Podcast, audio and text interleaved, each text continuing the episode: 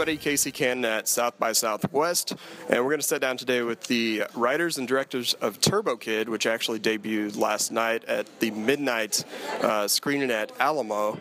So I want to say, first of all, it's been one of my favorite movies because it kind of takes me back, nostalgia as a kid, and I'm sure that's kind of the inspiration we'll get into here in a second. But we got Francois, Anouk, and Joanne. Thanks for joining me today, first of all. I want to know what your inspiration was behind Turbo Kid, because to me it took me back to 80s and 90s, which is exactly what you're going for, and it kind of reminded me of a, and I don't know why I thought this, but like a Teenage Mutant Ninja Turtle vibe inside of a playset, and I'm watching the playset kind of play out of how kids would play. So just want to get your guys' thoughts and inspiration behind how you guys came up with that. I'll start off with Joanne. Well, first of all, just before getting into that, we just want to thank the crowd at South By. They were insane last night. We love each and every one of them. They were incredible. That was so good. The inspiration, there's many. Like, we wanted to make a love letter to all the films we grew up with. Like all the post-apocalyptic Italian ripoff from Mad Max. Also, like to have a little bit of vibe from the 80s movie for the friendship side, like movie like The Goonies or Never Ending Story, or like we really wanted to go for that type of storytelling, and with a good dose as well of Saturday morning cartoons that you watch sitting down in your PJs and eating way too sugary cereals. Like Johan said, there's a lot of influence. Like I think we really wanted to play with nostalgia, and that's why you can see reference from Saturday Morning Cartoon to old school Nintendo video games to like movies like Goonies, from Goonies, BMX Bandits to Road Warrior, and even Braindead and all those kind of movies. So it's tough to pinpoint. Now, I noticed that we see the Turbo Rider action figure. I was just curious where that came from, what the inspiration was behind it, and maybe what some of your favorite toys were growing up from that era. Because, like, for me, it was Teenage Mutant Ninja Turtles, Madballs, Monsters in My Pocket, which I still love today, the vinyl toys. So, I don't know. Do you have anything, Anouk, that... I think the inspiration for the Turbo Warrior figurine was because... we wanted to play with the comic book thing that during the World War II there was a lot of propaganda and everything, and also we wanted to play with all the Saturday morning cartoons were made just to sell, toys, right? Yeah. Like He-Man's or, and I think one of my favorite toys growing up was definitely like He-Man's and She-Ra figurines. So cool. I played a lot with those. Do you guys still have those? Do you still have any at the house? I wish. They got thrown out. Yeah, exactly. Yeah. Unfortunately. I still have my Skeletor figurine. Yeah. Do you have Castle Grayskull? Like I actually ran across that at my house recently, my parents' house, and I pulled it back out. So we didn't have Castle Grayskull. We had the bad guys. Yeah. Base, where you had the microphone that would change your voice. That was so cool. We would play so much just changing our voice with that thing, and you can make the castle talk. And it would echo. It'd have this echo effect to it. So there's some material, or I didn't know if there was any reference material or anything that Lawrence kind of played off of to see how she's going to play the part of Apple and kind of become a robot. Like, to me, it reminded me of, again, some of the vintage stuff from our childhood. Small Wonder, if you remember Small Wonder. It kind of reminded me of Small Wonder, had lesbian sex with Jim. We got this character, which was awesome, I thought. I thought she did a great job. So I don't know if you guys knew if she had any inspiration behind that, or if you guys wrote it in a particular way that reminded you of something else. I'll start with Joanne. I think we wrote it... the way we wrote her is that she, like, it's a very violent world, but she's like a little bit the beacon of light in the middle of all that craziness. She represents a little bit life, and she's so always happy. Like her system is set on 11. Like, her joy. Our joy is set on 11. Yeah, I mean, she's always happy, and it really is. And also, she becomes a little bit of a mentor to the kid. Like, she helps him become the superhero that he has inside him, the potential he has inside him. So, yeah, definitely. Cool. Now, you mentioned Mad Max earlier. Like, who came up with the style and design of the costumes for the villains, for lack of a better term? I don't know if there was a specific thing we called them, but because there's a lot of that, I feel like, that's influenced. There's even a character that rides up. I mean, most of them are on bikes, but he's got kind of an Asian hat that reminded me of Mortal Kombat a little bit. So I don't know if there's any inspiration behind that. If who wants to field that question? Definitely Road Warrior. We wanted to have a shoulder pad everywhere. Because I don't know, when the apocalypse started, like there was tons of free shoulder pad everywhere. It's crazy. It's like the apocalypse is right beside a hockey thrift store. Like, all the equipment is there. But in every post-apocalyptic film, they always have sport equipment on themselves. Yeah, it's interesting because Mad Max kind of set the tone for that, but we're still doing it today. Like, we haven't really come up with anything that we would think would be different because it is more of a scavenger mentality. Yeah. Like, the guys at Astron 6 did Manborg and totally used the same. I mean, it was more probably for budget, too, but you look at Mad Max Fury Road, they're still doing the same stuff regardless of budget. So I think that's interesting. Yeah, it's really cool. We really like the aesthetic of it. We could say that BMX Bandit was also an influence for all the primary colors and for the kid and apple, for the costume. Anouk and I are good at drawing. We met at the animation school, so it was easy for us to just draw the characters and show what we wanted to, how to say that? Costume designer. Yeah. Which was awesome and made miracles. So.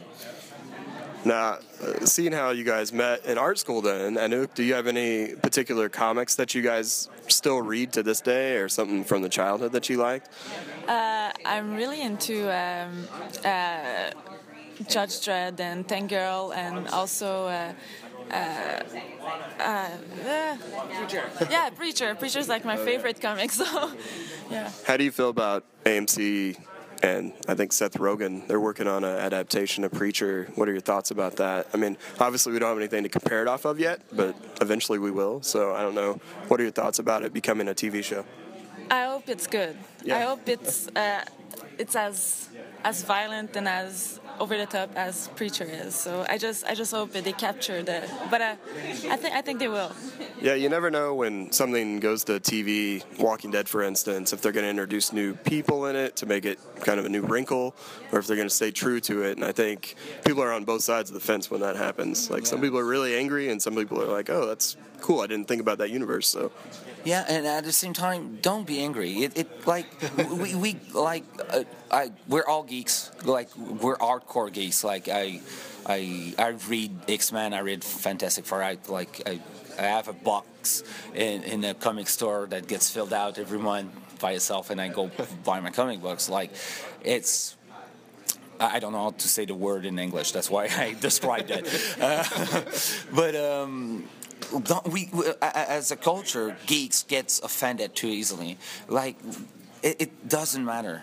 Like if they're remaking your film, it doesn't make the film that you love disappear. Yeah. Like, just go. If you don't want to watch a remake, don't watch a remake. Just rewatch the film that you love, and don't be angry because the film you love still exists. Yep. Yeah. So and yeah. Just to get back to the movie, I know we kind of sidetracked there, but I thought it's definitely a fun movie. It's got a fun vibe, and then it's also super violent and gory, but in a fun way, I guess. So I mentioned Teenage Mutant Ninja Turtles earlier, and I felt like it would be like if Shredder actually were chopping people up instead of just capturing them and threatening. So I thought that was interesting, but I was wondering what caused you to kind of make that decision to push it into a grindhouse-esque element when we've got these more innocent moments with Turbo Kid and Apple, and then all of a sudden we have a meat grinder bloodbath. So just didn't know how do you balance that, and what were you going for with that? Well, in fact, it's the other way around. Like we started with the short tease for Turbo, which is very violent. It's basically just a whole fight scene, and we added the cute stuff after. So when we wanted to turn that short into a feature, we knew that we wanted to make, like, we needed a heart to the story. Like, we wanted to do something unique, and we didn't want to go on the same pile of every other Grindhouse movie. So that's why we wanted to do something sweet, yeah. And, like, maybe to stand out more, but I guess it was a challenge because it could have been like it could have go the other way. Yeah, we could just have failed miserably, but I think at the end it paid off, and since we're here, I think it worked. Yeah, I'd say it did. One other thing that I was curious about is your decision to go with water shortage, because that's something that worldwide is an issue, and it's creeping into the States as well. Is that something that you went based off of it actually could happen in real life, or, I mean, outside of someone dropping a bomb on us? Is that the inspiration behind that, or was there just the easier thing to kind of convey visually? No, I think it's definitely something that could happen. It's totally, yeah, it's one of the...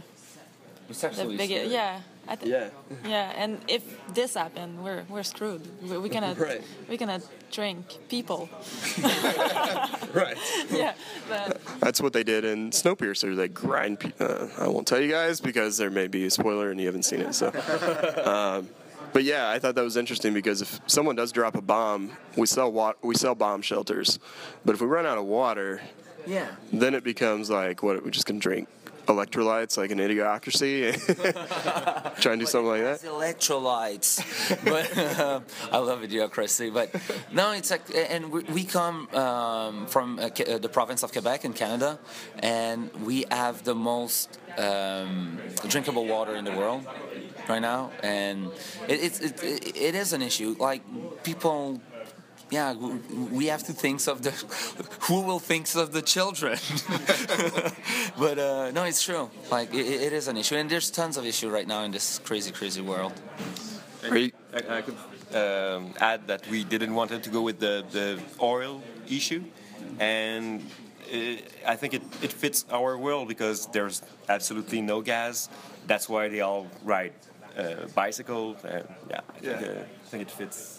Yeah, we thought for the bicycle, we thought people will still need to get around, and they don't have horses anymore, and they don't have cars, so bicycle is the logical things to use. Yeah, I thought that was really interesting when I saw that, because, again, Mad Max, we see these kind of weird post-apocalyptic metal armored cars, and then all of a sudden you see the bad guy chasing after him with bikes, and it totally reminds you of Goonies and that type of thing. So I thought that was cool. Well, staying on that topic for just a second, doomsday preppers. They're very prevalent in America, so I just didn't know if you guys have any tips for doomsday preppers. Like, what would you do? What's the one thing that you would take with you that you can't live without into the bunker if we're going to go into a bunker? So I'll just go around and get your thoughts on that real quick. It's going to sound so silly. I should say water and food and stuff like that. Comic books. But yeah, it's my comic books. I would need my comic books. At least a couple of series. Yeah. And I would because if we're going to sit around in a bomb shelter all the time, I need to get entertained a little bit. So you can bring that. Someone else can bring the water and food. Maybe Francois bring water and food? No, I will bring a crowbar. Okay. Yeah. Oh, for the zombies. Yeah, of course. All right, we got comic books, crowbar. You're the last hope for food and water. Yeah. Let's see. I think I'll be the one bringing water because, and then I will hang out with them, and I'll be fine, You can just share their comic books, so. Well, guys, I want to say thanks for joining me today. I'm glad that Turbo Kids had success at South by Southwest. What's next for it distribution-wise and, like, wide release, limited release, VOD? Right now we're doing the festival tour. We have a sell agent. All they told us is going very well, but that's all the information we have. So we're not in that loop, and it's okay. Like, they do their things, we'll do our thing. But we'll continue traveling with the film. We have a couple of dates. We heard 2 days ago we're going to do Dallas, and we're going to Europe in April to do 4 festivals, and then it's a premiere in Canada and we're going to continue touring with the film, and it's so much fun. I think we'll be touring the whole year, and we can't wait to have a release date because we know people wants to see it. So. Yeah, our Facebook and Twitter is full of just people asking us when is it released, and soon, people. As soon as we know, you'll know. We were actually trying to get it for Panic Film Fest in Kansas City. We had it, but it was in January. It was right around Sundance. So, well, thanks again for joining us. Like I said, I hope you guys had a good South by Southwest, and we look forward to seeing Turbo Kid in every theater in America. Thank you so much. Thank you, guys.